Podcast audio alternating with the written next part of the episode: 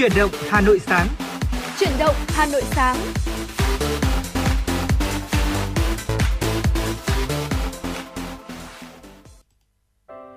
Từ phòng thu của Đài Phát thanh và Truyền hình Hà Nội xin được gửi lời chào buổi sáng đến quý vị thính giả thân yêu của chương trình.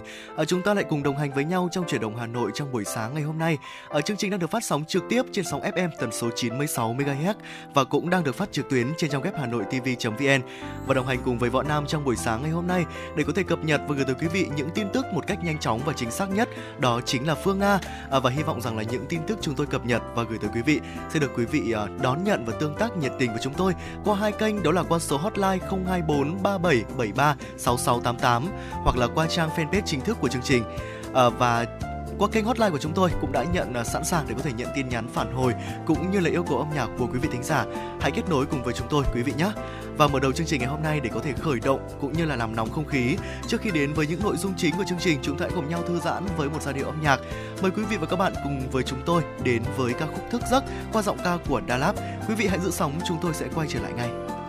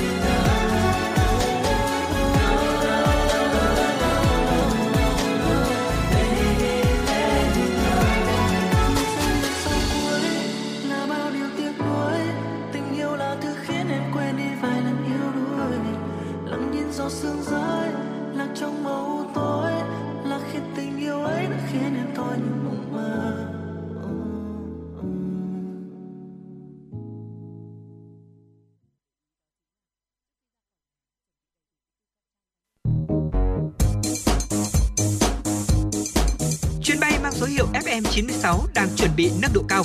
Quý khách hãy thắt dây an toàn, sẵn sàng trải nghiệm những cung bậc cảm xúc cùng FM 96.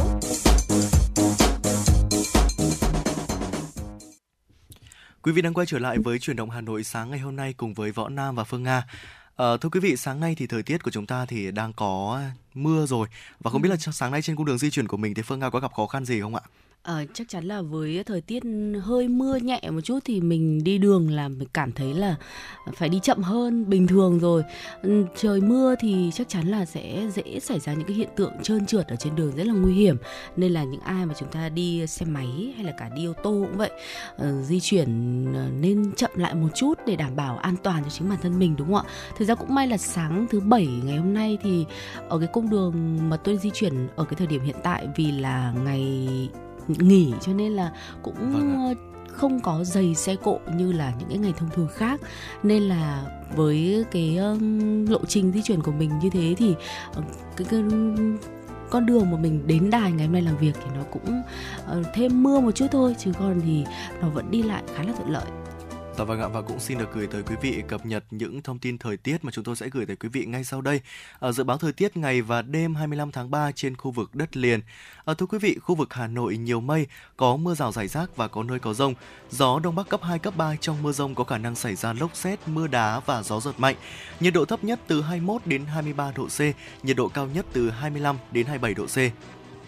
Phía Tây Bắc Bộ nhiều mây có mưa rào và rông vài nơi, riêng khu Tây Bắc ngày nắng, chiều tối và đêm có mưa rào và rông rải rác, cục bộ có mưa vừa mưa to, gió nhẹ. Trong mưa rông có khả năng xảy ra lốc xét, mưa đá và gió giật mạnh. Nhiệt độ thấp nhất từ 20 đến 23 độ, có nơi dưới 20 độ. Nhiệt độ cao nhất từ 27 đến 30 độ, riêng khu Tây Bắc có nơi trên 31 độ. Phía Đông Bắc Bộ nhiều mây có mưa rào và rông rải rác, riêng khu vực vùng núi cục bộ có mưa vừa mưa to, gió Đông Bắc cấp 2 cấp 3, vùng ven biển cấp 3 cấp 4. Trong mưa rông có khả năng xảy ra lốc xét, mưa đá và gió giật mạnh, trời chuyển mát. Nhiệt độ từ 19 đến 28 độ. Khu vực từ Thanh Hóa đến Thừa Thiên Huế có mây ngày nắng, phía Nam có nơi có nắng nóng, chiều tối và đêm có mưa rào và rông rải rác, Cục bộ có mưa vừa mưa to, gió nhẹ. Trong mưa rông có khả năng xảy ra lốc xét, mưa đá và gió giật mạnh. Nhiệt độ thấp nhất từ 22 đến 25 độ, nhiệt độ cao nhất từ 31 đến 34 độ. Riêng phía Nam có nơi trên 34 độ. Khu vực từ Đà Nẵng đến Bình Thuận có mây, ngày nắng, chiều tối và đêm có mưa rào và rông vài nơi. Riêng phía Bắc, chiều tối có mưa rào và rông rải rác, gió nhẹ. Trong mưa rông có khả năng xảy ra lốc xét, mưa đá và gió giật mạnh. Nhiệt độ thấp nhất từ 23 đến 26 độ C, nhiệt độ cao nhất từ 31 đến 34 độ C. Khu vực Tây Nguyên có mây, ngày nắng, có nơi nắng nóng, chiều tối và đêm có mưa rào và rông vài nơi, gió nhẹ. Trong mưa rông có khả năng xảy ra lốc xét, mưa đá và gió giật mạnh. Nhiệt độ thấp nhất từ 21 đến 24 độ C, nhiệt độ cao nhất từ 32 đến 35 độ C, có nơi trên 35 độ C. Khu vực Nam Bộ có mây, ngày nắng, riêng miền Đông có nắng nóng. Chiều tối và đêm có mưa rào và rông vài nơi, gió nhẹ. Trong mưa rông có khả năng xảy ra lốc xét, mưa đá và gió giật mạnh. Nhiệt độ thấp nhất từ 24 đến 27 độ C, nhiệt độ cao nhất từ 32 đến 35 độ C. Vâng ạ thưa quý vị, vừa rồi là những tin tức thời tiết mà chúng tôi cập nhật và gửi tới quý vị trong những khung giờ đầu tiên của chuyển động Hà Nội trong buổi sáng ngày hôm nay. À, chúng tôi cũng xin được nhắc lại thời tiết của khu vực Hà Nội của chúng ta thì hôm nay có nhiều mây, ừ. có mưa rào rải rác và có nơi có rông. Gió đông bắc cấp 2 cấp 3 và trong mưa rông thì sẽ có khả năng xảy ra lốc xét, mưa đá hoặc là gió giật mạnh. À, nên là quý vị cũng nên lưu ý những thông tin thời tiết của khu vực Hà Nội của chúng ta và có thể chuẩn bị cho mình những cái điều chu đáo nhất để bảo vệ uh, bản thân sức khỏe của bản thân cũng như là thuận lợi trong quá trình di chuyển làm việc trong ngày hôm nay. Ừ, hôm nay là ngày cuối tuần thì có lẽ rằng là lưu lượng mà uh, mọi người đổ ra ngoài đường để ăn sáng ở cái thời điểm tầm 9 đến 10 giờ chắc chắn là nó sẽ đông hơn và đặc biệt là trời thời tiết có mưa một chút nên là uh, các gia đình nếu như mà nhà ai có ô tô thì chắc chắn sẽ sử dụng cái phương tiện này để di chuyển. Nên là có khi là vào cái thời điểm 9 đến 10 giờ là buổi sáng ở một vài cung đường của Hà Nội có lẽ là sẽ hơi tắc nhẹ một chút đây. Thì quý vị nếu như mà có di chuyển vào cái khung giờ đó thì cũng ờ, nên lưu ý để chúng ta có thể là xuất phát sớm hơn một chút để mà cái ờ, cung đường của mình nó sẽ không bị chậm so với cái tiến độ dự kiến nhé. Còn thì bây giờ chúng ta sẽ cùng ờ, bắt đầu dòng chảy tin tức trong chuyển động Hà Nội sáng ngày hôm nay với những tin tức đáng quan tâm đầu tiên mà biên tập viên Kim Dung vừa gửi về cho chương trình. Thưa quý vị, chiều qua tại Hà Nội, Ủy viên Bộ Chính trị, Bí thư Thành ủy Hà Nội Đinh Tiến Dũng tiếp Giám đốc Trung tâm Di sản Thế giới Lazare Elendo đến làm việc nhân chuyến công tác tại Việt Nam tham dự hội thảo khoa học quốc tế phát huy vai trò của di sản văn hóa và thiên nhiên thế giới phục vụ phát triển bền vững tại Việt Nam do Ủy ban Quốc gia UNESCO Việt Nam và thành phố Hà Nội đồng tổ chức – Tại buổi tiếp, Bí thư Thành ủy Đinh Tiến Dũng đã thông tin khái quát về thành phố Hà Nội và quan hệ hợp tác giữa Hà Nội với UNESCO trong thời gian qua. Theo đó, trải qua bao biến thiên thăng trầm của lịch sử, Hà Nội luôn phát huy vai trò là trái tim của cả nước, là trung tâm đầu não chính trị, hành chính quốc gia, trung tâm lớn về văn hóa, khoa học, giáo dục kinh tế và giao dịch quốc tế của cả nước, nơi đào tạo nguồn nhân lực chất lượng cao và sản sinh nhiều nhân tài kiệt xuất của đất nước – Bí thư Thành ủy Hà Nội đặc biệt đánh giá cao vai trò và những đóng góp tích cực của Trung tâm Di sản Thế giới trong việc hỗ trợ các chính quyền địa phương, trong đó có thủ đô Hà Nội bảo tồn và phát huy giá trị di sản. Sự có mặt của Giám đốc Trung tâm Di sản Thế giới tại Hội thảo khoa học quốc tế lần này một lần nữa thể hiện sự quan tâm, đồng hành của UNESCO với các chính quyền địa phương và các đơn vị quản lý di sản. Hội thảo cũng thể hiện các cam kết của Việt Nam đối với UNESCO trong việc thực thi nghiêm túc Công ước Di sản Thế giới. Cũng trong ngày hôm qua dưới sự chủ trì của đồng chí Đinh Tiến Dũng, Ủy viên Bộ Chính trị, Bí thư Thành ủy, Trưởng đoàn đại biểu Quốc hội thành phố Hà Nội, Thường trực Thành ủy đã làm việc với huyện Gia Lâm về kết quả thực hiện nhiệm vụ chính trị năm 2022, 3 tháng đầu năm 2023 và phương hướng nhiệm vụ trọng tâm trong thời gian tới. Phát biểu kết luận buổi làm việc, Bí thư Thành ủy Đinh Tiến Dũng ghi nhận biểu dương và đánh giá cao kết quả thực hiện các nhiệm vụ chính trị mà Đảng bộ, chính quyền và nhân dân huyện Gia Lâm đã đạt được trong thời gian qua theo Bí thư Thành ủy, huyện Gia Lâm là cửa ngõ phía đông của thủ đô, là đầu mối giao thông đường bộ, đường sắt. Huyện còn có hệ thống di tích văn hóa lịch sử rất phong phú, làng nghề đặc sắc, có các học viện, trường đại học cao đẳng trên địa bàn.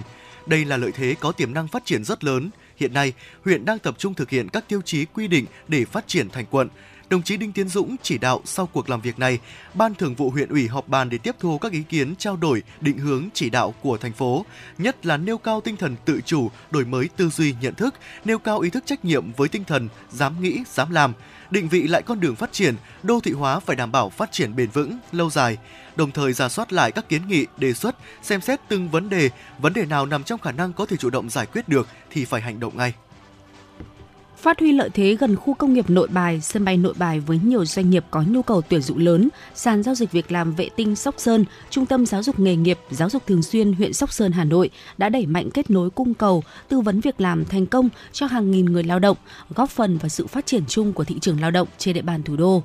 Theo thống kê từ đầu năm 2022 đến hết tháng 2 năm nay cho thấy có tổng số 6.515 hồ sơ đề nghị hưởng trợ cấp thất nghiệp, trong đó đã có 6.454 hồ sơ được ra quyết định hưởng trợ cấp thất nghiệp, không chỉ giải quyết chính sách bảo hiểm thất nghiệp cho người lao động trên địa bàn, sàn giao dịch việc làm vệ tinh Sóc Sơn còn thông báo việc làm hàng tháng cho 28.969 lượt lao động – lao động đến thực hiện thủ tục hưởng bảo hiểm xã hội, thông báo thông tin tìm kiếm việc làm hàng tháng đều được phát tờ rơi, tư vấn về chế độ, chính sách bảo hiểm thất nghiệp, giới thiệu việc làm, được kết nối với doanh nghiệp tuyển dụng trên địa bàn.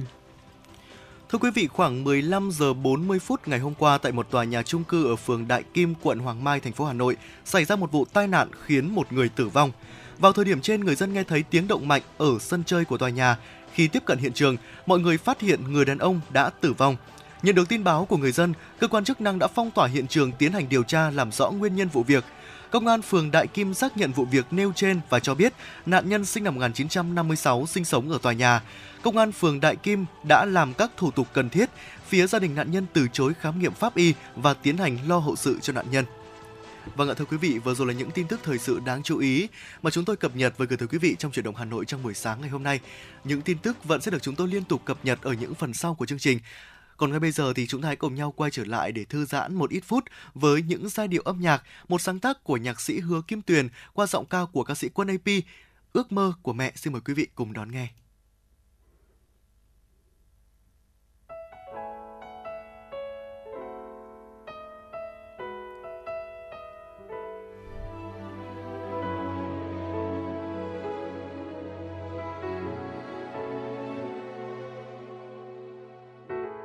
Con hỏi ước mơ của mẹ thế nào? Đã quá lâu, chẳng còn ai hỏi mẹ như thế. Suýt chút nữa mẹ cũng quên mình từng thế nào. Cũng có ước mơ mơ được sống cuộc đời riêng mình.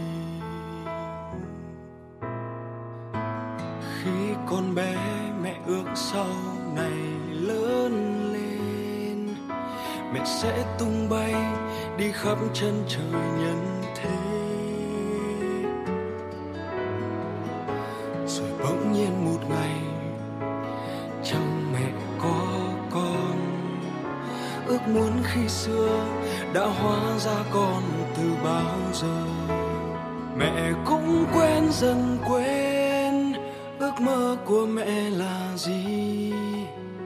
mẹ vẫn đang bận lo. Làm sao có một bữa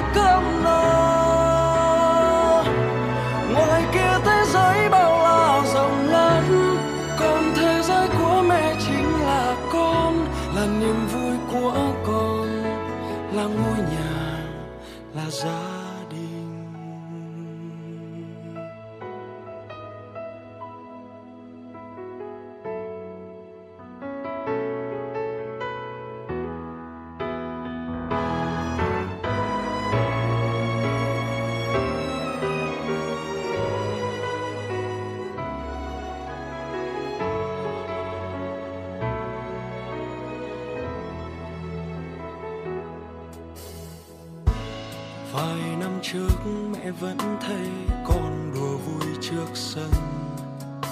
Thế mà giờ đây, con lớn nhanh sau ngần năm ấy. Rồi con cũng có ước mơ riêng mình, và con cũng cố gắng theo hết mình. Con ơi, hãy ước mơ thay phần mẹ.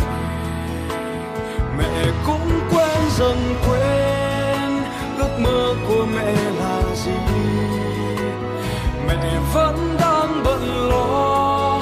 Làm sao có một bước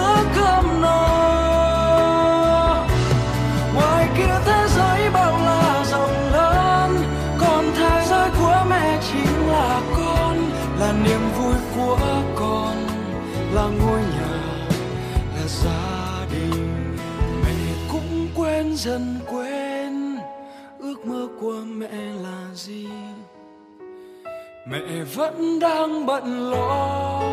Làm sao có một bữa cơm no?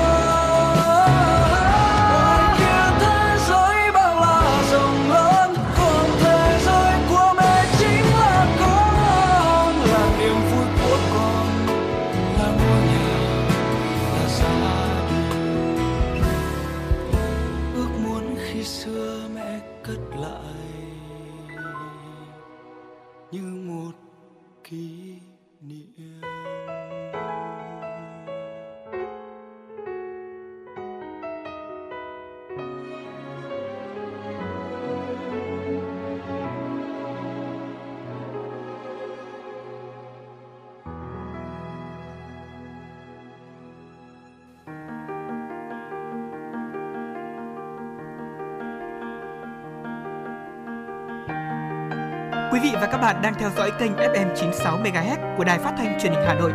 Hãy giữ sóng và tương tác với chúng tôi theo số điện thoại 024 3773 6688. FM 96 đồng hành trên mọi nẻo đường.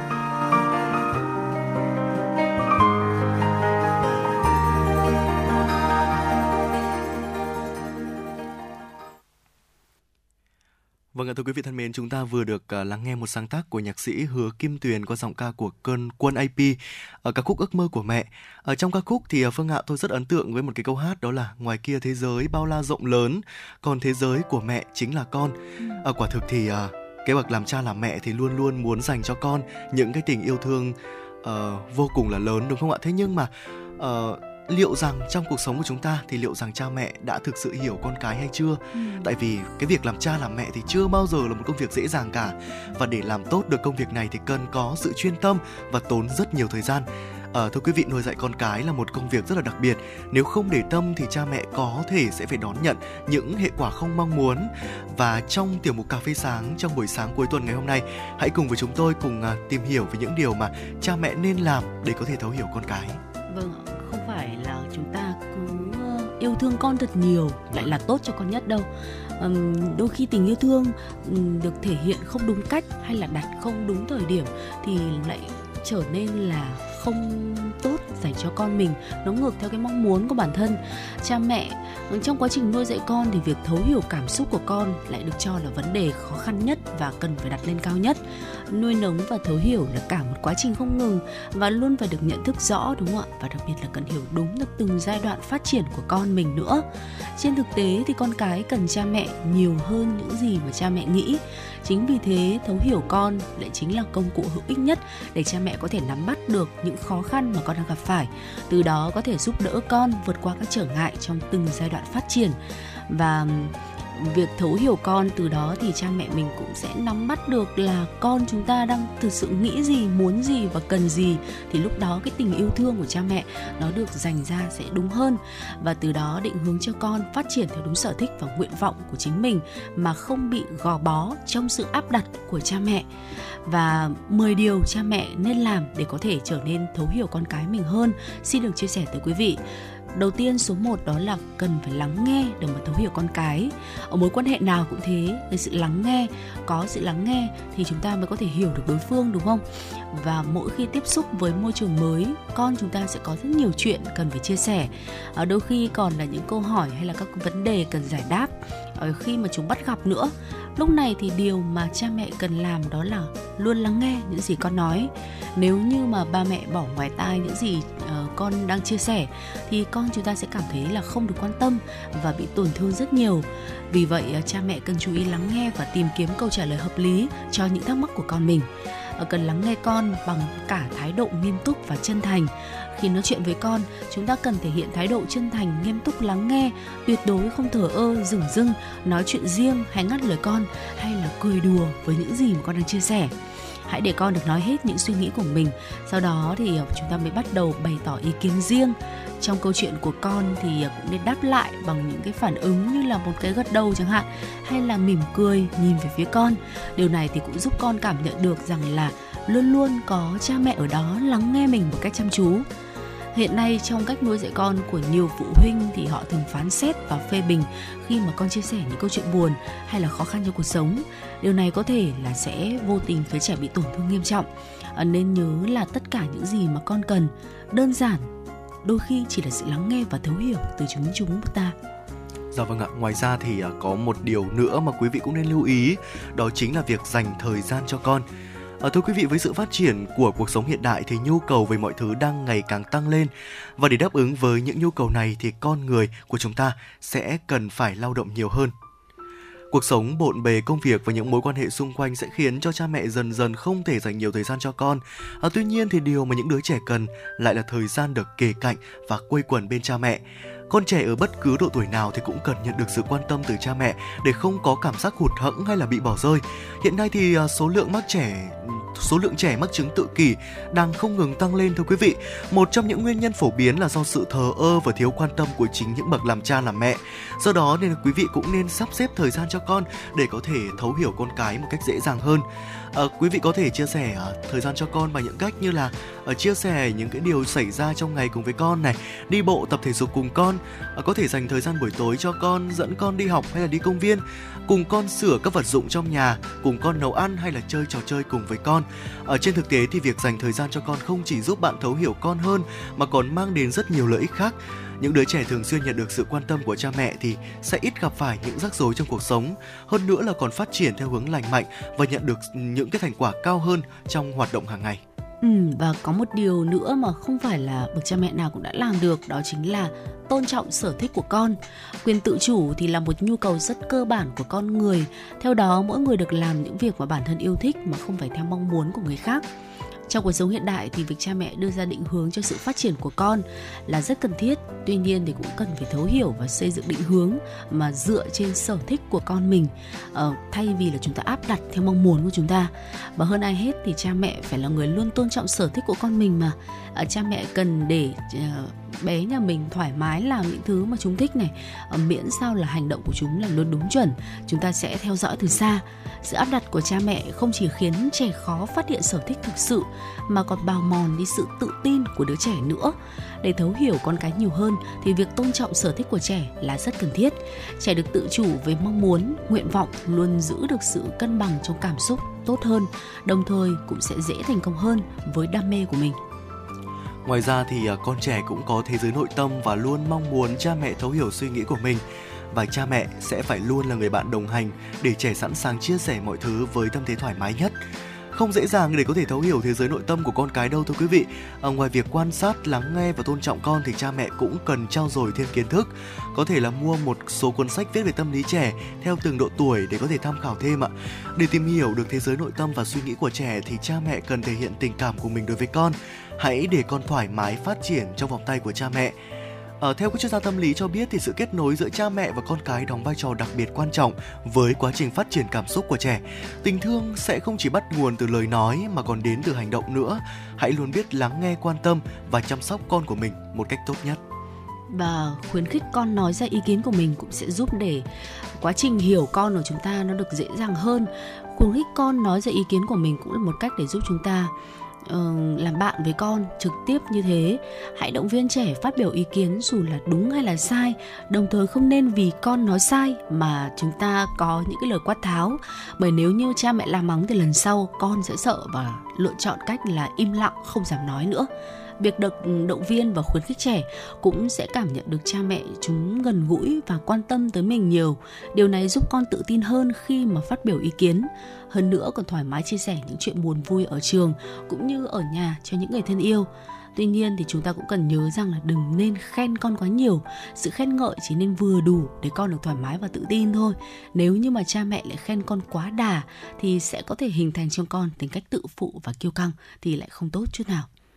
Vâng ạ, ngoài ra thì à, nếu gia đình của bạn sẽ mà có từ hai con trở lên ý ạ, thì các con sẽ thường có tâm lý so sánh với nhau.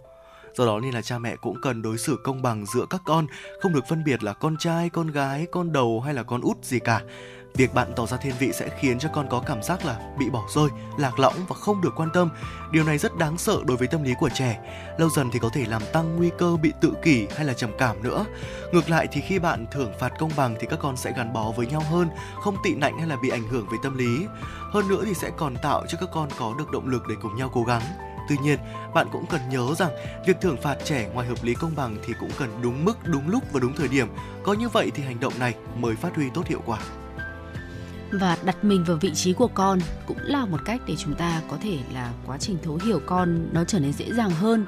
Nhiều bậc phụ huynh có thói quen la mắng dọa nạt hay thậm chí là đánh đòn khi mà trẻ làm sai tuy nhiên, thói quen này thì cần phải được loại bỏ ngay lập tức nếu như mà chúng ta thật sự muốn thấu hiểu con mình. À, cần nhớ là người lớn thì luôn có lý do khi làm không đúng một việc gì đó, và con trẻ thì cũng vậy. Thay vì tỏ ra khó chịu khi con không làm đúng ý mình, thì chúng ta nên đặt mình vào vị trí của con để mà nhìn nhận vấn đề. Có một sự thật là góc nhìn của trẻ nhỏ trước mọi vấn đề thì khác biệt hoàn toàn so với người lớn.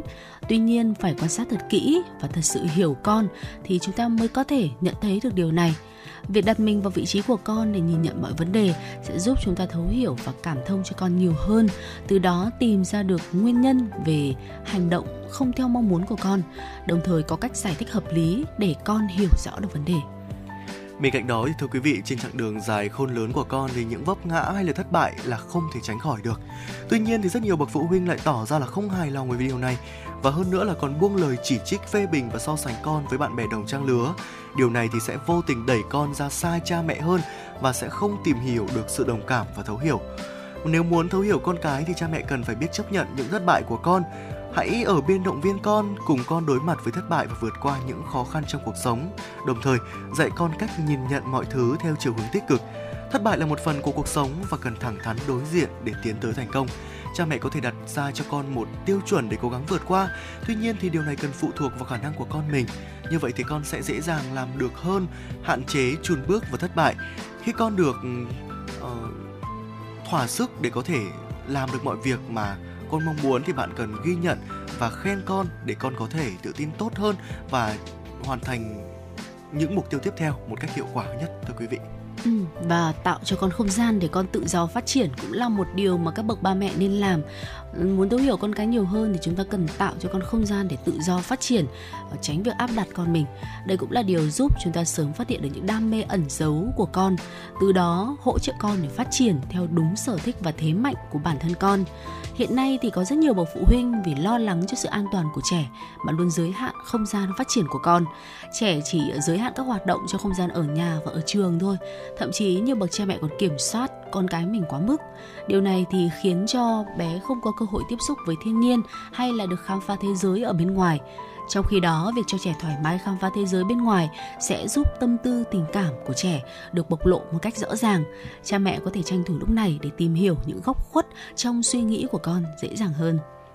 Ngoài ra thì ông bà ta có câu là thương cho roi cho vọt còn ghét cho ừ. ngọt cho bùi đúng không ạ? Ừ. đòn roi thì được xem là một cái hình phạt mà rất là phổ biến cho những hành vi không tốt của con. Hành vi của trẻ càng không tốt thì các trận đòn sẽ càng dữ dội. Đòn roi sẽ thường dường như là trở thành một cái thứ vũ khí được rất nhiều những bậc làm cha làm mẹ chúng ta sử dụng trong quá trình mà nuôi dạy trẻ không ít bậc cha mẹ ngay lập tức đánh đòn con trong cơn tức giận, không kiểm soát được cảm xúc. Một số khác thì có thể kiềm chế được cơn giận thế nhưng mà sau đó thì vẫn đánh con vì cho rằng là có đánh thì con mới ngoan và mới đi vào nề nếp.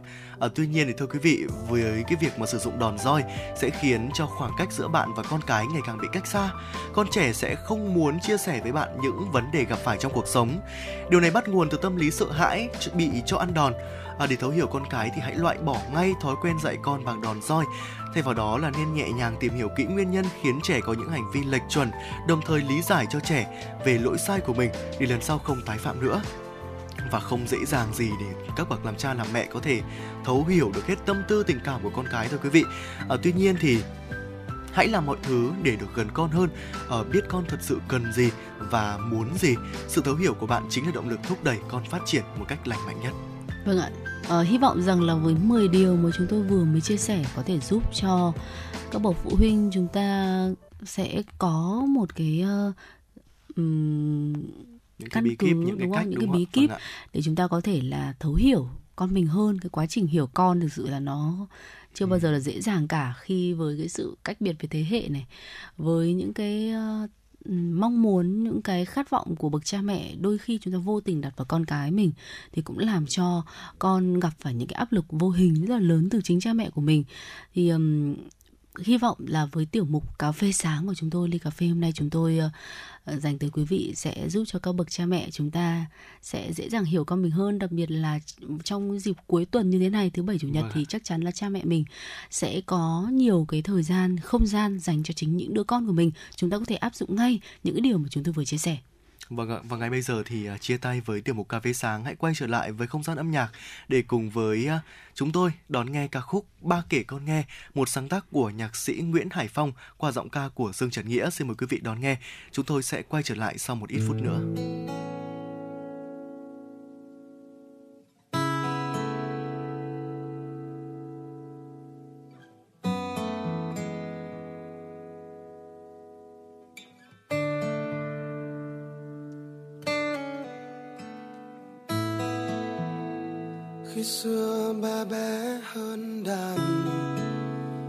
Nghe khi ta rung lên không bao giờ sao lãng dây buông, dây bấm ngân vang. Âm thanh đi khắp không gian. Piano lại khó hơn nhiều. Thêm đôi tay nhỏ bé hơn biết bao nhiêu. Vẫn lướt trên mặt đàn, vẫn ước mơ ngập tràn. Yêu thương đi khắp không gian. Khi ba lên tám lên mười, chơi khi ta không hay nên ba tập chơi trong đôi chân lo lắng, run run. Đôi tay ba đánh lung tung. Bao nhiêu năm dòng dã qua rồi, bao nhiêu năm lặng lẽ ba vẫn hay cười bà ước mơ thật nhiều, bà khát khao thật nhiều. Bà yêu con biết bao nhiêu. Khi nghe nhạc, con nhẹ nhàng hơn. Khi nghe nhạc, con là dòng sông. Con là cánh đồng, nằm giữa khoảng trời mênh mông. Như bà dù lúc xưa bác còn thơ bé đôi khi là chưa e đầy gió. Đôi khi là vui đùa đầu ngõ. Ba lần nỗi buồn vì ba cảm lạnh hơi sương. Ông dạy ba lớn lên sức mạnh phi thường.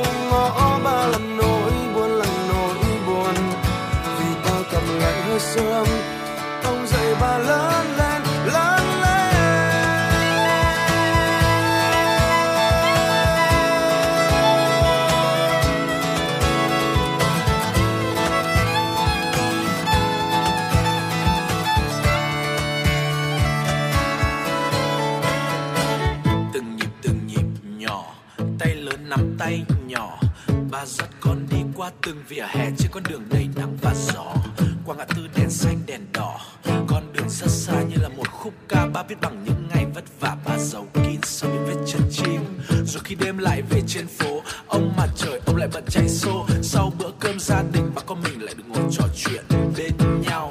Câu chuyện nghìn lẻ một đêm, ba kể con nghe trong những ngày thơ bé in sâu. Nó cũng là nơi bắt đầu. Những phim đạn cứ thế vang lên mãi. Nó đã dắt con đi qua bao ngày trông gai. Cho con niềm hạnh phúc ngọt ngào trong hiện tại để cho đôi cánh nhỏ chậm chới vào tương lai. Ba đã nói với con, dù thành hay là bại, luôn phải sống, luôn tồn tại, luôn vững chãi vì mình là thân trai. Vì con đường còn dài và phải cố gắng khổ luyện mềm mại thì mới có thể thành tài. Yeah sẽ cho con phải sống với một tình yêu bao la. Dù mai này nghèo khổ đến đâu thì cũng không được dối trá. Dù là vất vả, dù là đắng cay hay là trắng tay, giấy danh phải giữ lấy lệ để viết nốt nhạc lên đấy. Dù cuộc sống có khốn khó, dù dòng đời có sóng gió thì con hãy giữ chặt đam mê và đặt niềm tin vào nó. Và con vẫn tin đó. Tin vào từng nhịp nhỏ như có ba sắt con đi. Khi nghe nhạc con nhẹ nhàng hơn.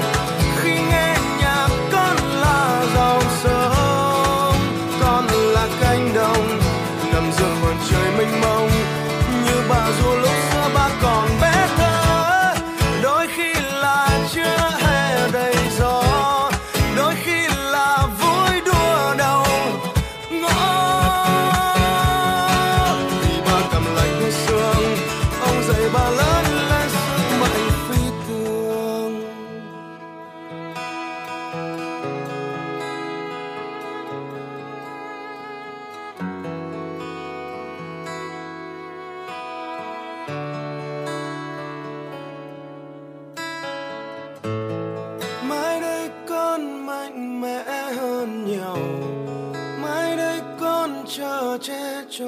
bao điều cho ước mơ của mẹ, cho nỗi đau của mẹ.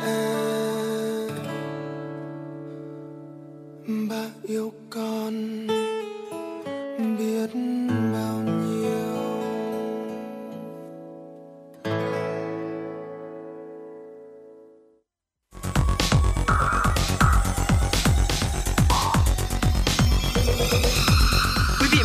Đang theo dõi kênh FM 96 MHz của đài phát thanh truyền hình Hà Nội. Hãy giữ sóng và tương tác với chúng tôi theo số điện thoại 024 3773 6688. FM 96 đồng hành trên, mọi nẻo đường. đường.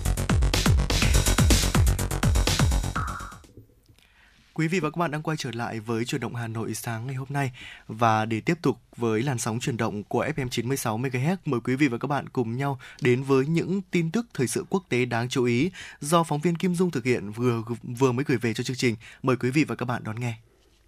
Thưa quý vị, Bộ trưởng Ngoại giao Israel Eli Cohen và người đồng cấp Ba Lan Jepik Niro đã ký thỏa thuận ngay lập tức cho phép nối lại các chuyến tham quan học tập của học sinh Israel về nạn diệt chủng người Do Thái. Hai quan chức này cũng nhất trí để đại sứ Ba Lan quay trở lại Israel lần đầu tiên kể từ tháng 7 năm 2021. Tờ Times of Israel dẫn thông báo của Bộ Ngoại giao Israel nêu rõ cuộc khủng hoảng ngoại giao giữa hai nước đã kết thúc. Thủ tướng Israel Benjamin Netanyahu đã hoan nghênh bước tiến mới này, đồng thời cho biết thỏa thuận nêu trên sẽ giúp hai nước hợp tác chặt chẽ hơn. Phát biểu sau cuộc gặp người đồng cấp Ba Lan Zbigniew Niro, Bộ trưởng Ngoại giao Cohen cho hay ông tới Ba Lan để khôi phục quan hệ giữa hai nước. Ông Cohen nhấn mạnh Israel và Ba Lan không chỉ có lịch sử lâu đời mà còn có tương lai chung và hai nước có trách nhiệm cùng xây dựng tương lai đó.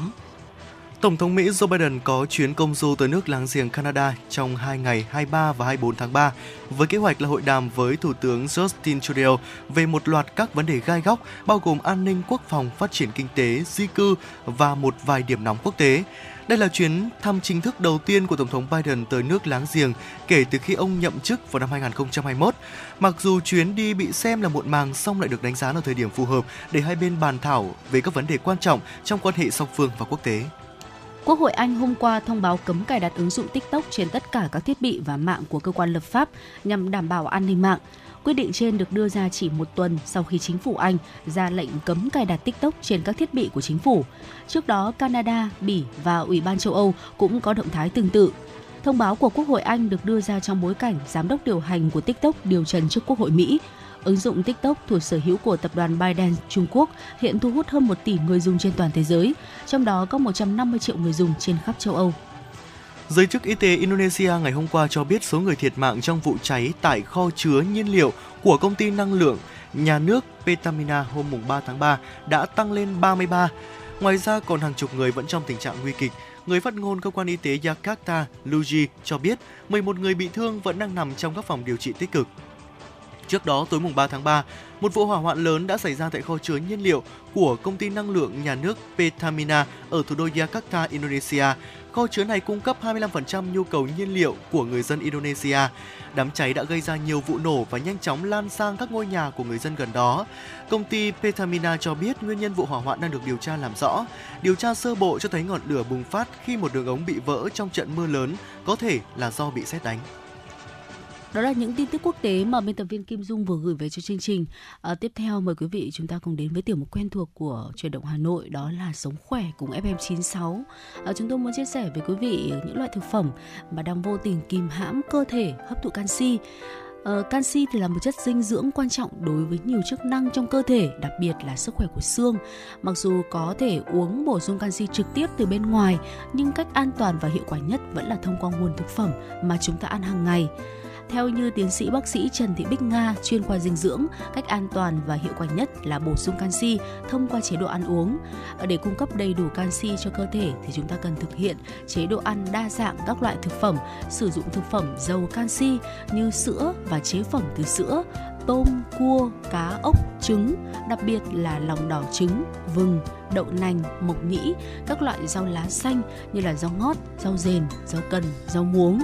À, hầu hết đều là những loại thực phẩm chúng ta rất dễ kiếm tìm và cũng rất dễ nạp vào cơ thể đúng không ạ? Vâng ạ, và một số loại thực phẩm có thể cản trở cái khả năng hấp thụ canxi của quý vị. Đầu tiên đó chính là muối, một cái loại gia vị mà ờ, được coi là gia vị chính có mặt trong hầu hết các món ăn. Muối được sử dụng ờ, nhiều trong các món kho, món nướng và thức ăn chế biến sẵn, thức ăn nhanh, đồ ăn vặt, đồ hộp vân vân. Chế độ ăn nhiều muối không chỉ gây nguy cơ đối với sức khỏe mà còn có thể ảnh hưởng đến mức canxi vì ờ, khi muối được bài tiết ra khỏi cơ thể thì nó sẽ kéo theo canxi. Điều này làm giảm sự hấp thụ canxi của cơ thể. Và ăn quá nhiều protein cũng rất cũng là một cái nguyên nhân mà lại vô tình cản trở cái việc là cơ thể chúng ta hấp thụ canxi. Protein rất quan trọng vì nó là thành phần cơ bản cấu tạo nên các tế bào và các mô của cơ thể. À, nếu như mà chúng ta không ăn đủ protein sẽ xảy ra quá trình mất cơ làm cơ teo lại hoặc là yếu đi. À, do đó thì ờ, protein là nhóm chất không thể thiếu trong chế độ ăn uống hàng ngày. À, tuy nhiên ngược lại nếu như mà ăn quá nhiều protein hơn mức cơ thể cần, đặc biệt là ăn nhiều protein động vật có thể loại bỏ canxi khỏi xương và tăng bài tiết canxi. Về lâu dài thì là một yếu tố nguy cơ phát triển bệnh loãng xương cũng như là có tác động tiêu cực đến sức khỏe của xương. À, nếu như mà cơ thể chúng ta thiếu canxi thì nên bổ sung ngay loại uh, những cái loại thực phẩm mà chúng tôi vừa mới uh, kể ra những cái nhóm thực phẩm ừ, sữa và chế phẩm từ sữa này hay là những cái loại ở dưới nước tôm cua cá ốc và trứng cũng là một cái ờ, thứ rất là nhiều canxi đặc biệt là lòng đỏ trứng hay là vừng đậu nành mộc nhĩ các loại rau lá xanh nữa. Ở chúng ta hãy bổ sung trực tiếp từ những loại thực phẩm đó để mà bù lại cái việc trước đây chúng ta đã gặp phải sai lầm khi mà uh, sử dụng nhiều muối này hay là ăn quá nhiều protein đã vô tình uh, bài tiết canxi ra khỏi cơ thể mình. Bên cạnh đó thì uống nhiều rượu không chỉ gây tổn thương cho gan đâu thưa quý vị, đường tiêu hóa Ờ, và chức năng của cơ quan khác trong cơ thể nó cũng sẽ bị ảnh hưởng. Bên cạnh đó thì cũng sẽ làm giảm khả năng hấp thụ canxi của cơ thể. Uh, nó cũng có thể là ảnh hưởng đến khả năng kích hoạt vitamin D của gan và sự cần thiết cho sự hấp thụ canxi. À, ngoài ra thì thiếu vitamin D cũng là một trong những điều quý vị cần lưu ý tại vì vitamin D đóng vai trò quan trọng trong việc hấp thụ canxi và sức khỏe của xương. Do đó là nếu cơ thể bạn thiếu vitamin D thì sẽ cản trở quá trình hấp thụ canxi. Để bổ sung vitamin D thì bạn cần lưu ý lựa chọn những loại thực phẩm giàu vitamin D như là hải sản này, trứng này, sữa này. Ngoài ra cũng nên lưu ý tắm nắng thường xuyên để có thể giúp cơ thể hấp thụ được nhiều vitamin D qua da và thuốc lá cũng là một thứ rất là độc hại này ai cũng biết là hút thuốc lá ảnh hưởng tiêu cực đến sức khỏe trong đó thì nguy cơ phát triển bệnh loãng xương cao hơn. Vì hút thuốc cản trở sự hấp thụ canxi nó ảnh hưởng trực tiếp đến mật độ xương và có thể làm tăng nguy cơ mắc các vấn đề liên quan đến xương như là gãy xương. Và bên cạnh thuốc lá thì cũng có một uh, chất uh, song hành cùng đấy là caffeine cũng rất là hại cho cơ thể là một chất kích thích tự nhiên được tìm thấy trong cây trà cà phê ca cao. Nếu như mà chúng ta tiêu thụ lượng vừa phải cà phê trà hoặc đồ uống có chứa caffeine thì sẽ giúp tăng cường năng lượng và tỉnh táo hơn.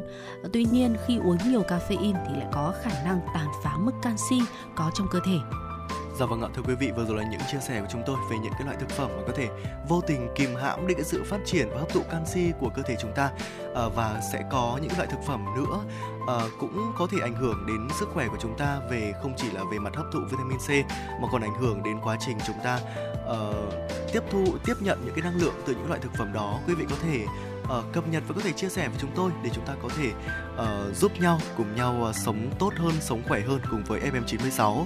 Và ngay bây giờ thì quay trở lại với không gian âm nhạc trước khi đến với những tin tức tiếp theo của chương trình.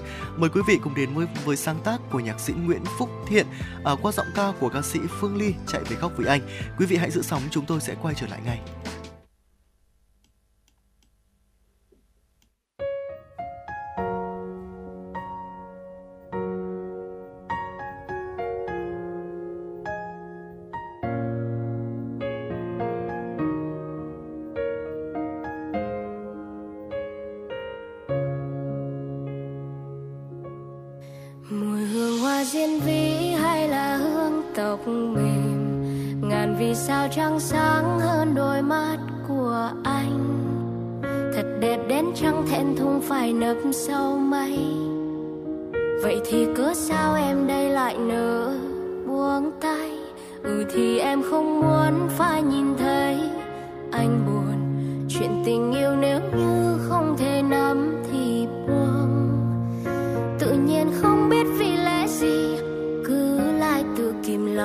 Lòng suốt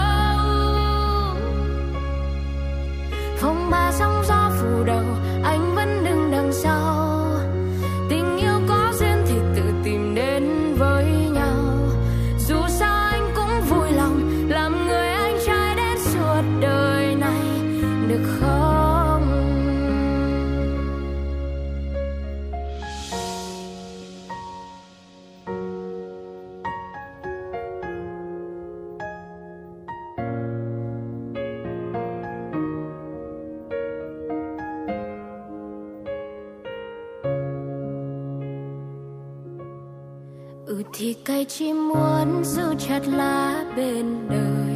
Từng sợ một cơn gió kia sẽ đi đến dạo chơi.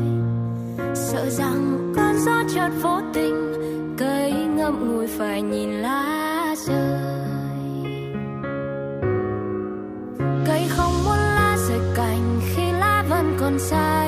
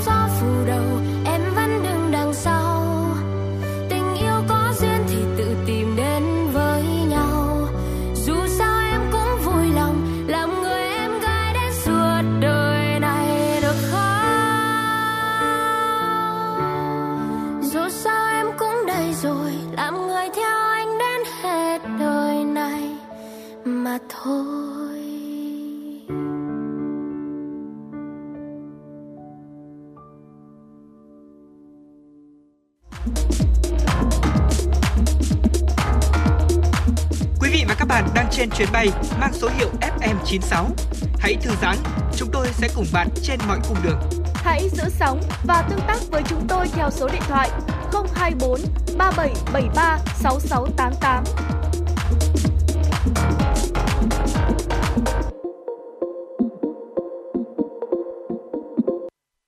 Thưa quý vị, cùng tiếp tục dòng chảy tin tức của truyền động Hà Nội sáng nay với những thông tin trong nước đáng quan tâm. Ủy ban nhân dân thành phố Hà Nội vừa có văn bản số 818 về việc tổ chức hội nghị đóng góp ý kiến vào dự thảo luật đất đai sửa đổi. Ủy ban nhân dân thành phố Hà Nội yêu cầu Sở Tài nguyên và Môi trường thực hiện đúng nhiệm vụ do thành phố giao tại kế hoạch số 40 và văn bản số 734, khẩn trương đôn đốc các sở ban ngành, Ủy ban nhân dân các quận huyện thị xã và tổng hợp đầy đủ ý kiến góp ý vào dự thảo luật đất đai sửa đổi, xây dựng dự thảo báo cáo trình Ủy ban nhân dân thành phố bảo đảm chất lượng khoa học, Ủy ban nhân dân thành phố giao Sở Tài nguyên và Môi trường chủ trì phối hợp với các sở ngành liên quan và văn phòng Ủy ban nhân dân thành phố tham mưu cho thành phố tổ chức hội nghị đóng góp ý kiến vào dự thảo luật đất đai sửa đổi, bảo đảm khoa học cụ thể tỉ mỉ trong đó chuẩn bị kỹ về nội dung, báo cáo tổng hợp tình hình, kết quả thực hiện các nghị quyết của Quốc hội, Chính phủ, công điện của Chính phủ, kế hoạch của Ủy ban nhân dân thành phố về lấy ý kiến nhân dân, tổng hợp các nhóm ý kiến đã góp ý cho dự thảo luật, báo cáo đề dẫn của hội nghị, các nội dung quan trọng để gợi ý tiếp tục góp ý tại hội nghị, nhất là các vấn đề liên quan trực tiếp đến thực tiễn công tác quản lý nhà nước trên địa bàn thành phố về đất đai, quy hoạch, đầu tư tài chính, các khó khăn vướng mắc của các tổ chức kinh tế, người sử dụng đất đề xuất thành phần tham gia và có ý kiến góp ý tại hội nghị việc tổ chức các đầu cầu trực tuyến tại các quận huyện thị xã tổng hợp bổ sung hoàn thiện báo cáo sau hội nghị để tiếp tục báo cáo Bộ Tài nguyên và Môi trường, Ủy ban Kinh tế của Quốc hội, Ủy ban nhân dân thành phố nhấn mạnh đây là nhiệm vụ quan trọng, thời gian gấp, yêu cầu Sở Tài nguyên và Môi trường tập trung thực hiện báo cáo thành phố trước 10 giờ ngày 26 tháng 3 năm 2023.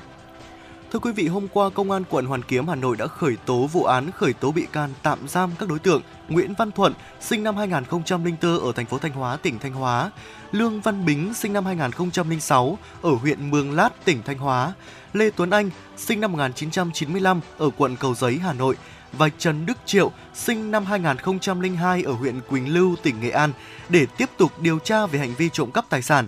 Đây là những đối tượng sống lang thang rủ nhau đi trộm cắp để lấy tiền tiêu xài. Trước đó nhận được thông tin hòm công đức trong khu vực nhà thờ lớn có dấu hiệu thường xuyên bị kẻ gian trộm cắp tiền bên trong. Công an phường Hàng Trống và các đơn vị nghiệp vụ đã nhanh chóng vào cuộc điều tra. Vào đêm mùng 4 dạng sáng mùng 5 tháng 3, tổ công tác mật phục đã bắt quả tang hai đối tượng có nhiệm vụ cảnh giới và một đối tượng thực hiện hành vi trộm cắp, đồng thời làm rõ ổ nhóm gần 4 đối tượng trên. Tại cơ quan công an, các đối tượng khai nhận đã thực hiện chót lọt 5 vụ, lấy đi số tiền hơn 10 triệu đồng trong hòm công đức nhà thờ lớn với thủ đoạn sử dụng gậy đầu cuốn băng dính đưa vào trong hòm để lấy tiền. Thời gian gần đây, lực lượng chức năng liên tục phát hiện hàng loạt các vụ việc liên quan đến kinh doanh bóng cười, đã thu giữ hàng nghìn các bình tăng vật nhưng do ngụy trang dưới nhiều vỏ bọc nên hoạt động mua bán bóng cười vẫn khá sôi động. Chỉ trong hơn 2 tháng, lực lượng chức năng đã xử lý gần 20 vụ vi phạm liên quan đến bóng cười, xử phạt hàng trăm triệu đồng. Siêu lợi nhuận cùng cách thức mua hàng nhanh gọn, nhu cầu ngày càng tăng cao đã khiến cho việc kinh doanh bóng cười chưa có dấu hiệu dừng lại. Không ít trường hợp đã phải nhập viện để điều trị vì ngộ độc loại khí này khí cười N2O là nhóm chất gây nghiện thuộc nhóm gây ảo giác có xu hướng tăng liều, người dùng có thể bị phụ thuộc, nghiện tương tự như heroin.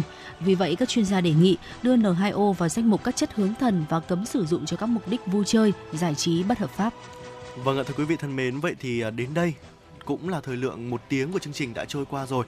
À, quý vị và các bạn à, hy vọng rằng với thời gian đồng hành 60 phút vừa qua cùng với Võ Nam và Phương Nga trong chuyển động Hà Nội sáng đã giúp quý vị và các bạn à, cảm thấy hài lòng và thư giãn.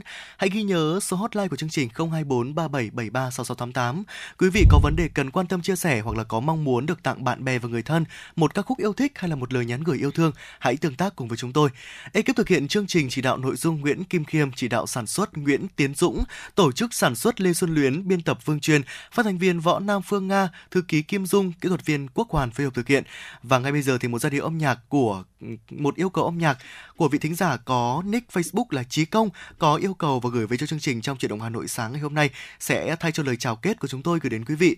À, xin mời quý vị chúng ta cùng đến với ca khúc Hơn cả yêu một sáng tác của nhạc sĩ Khắc Hưng qua giọng ca của ca sĩ Đức Phúc. Xin chào tạm biệt và hẹn gặp lại quý vị và các bạn trong chuyển động Hà Nội trong buổi trưa ngày hôm nay.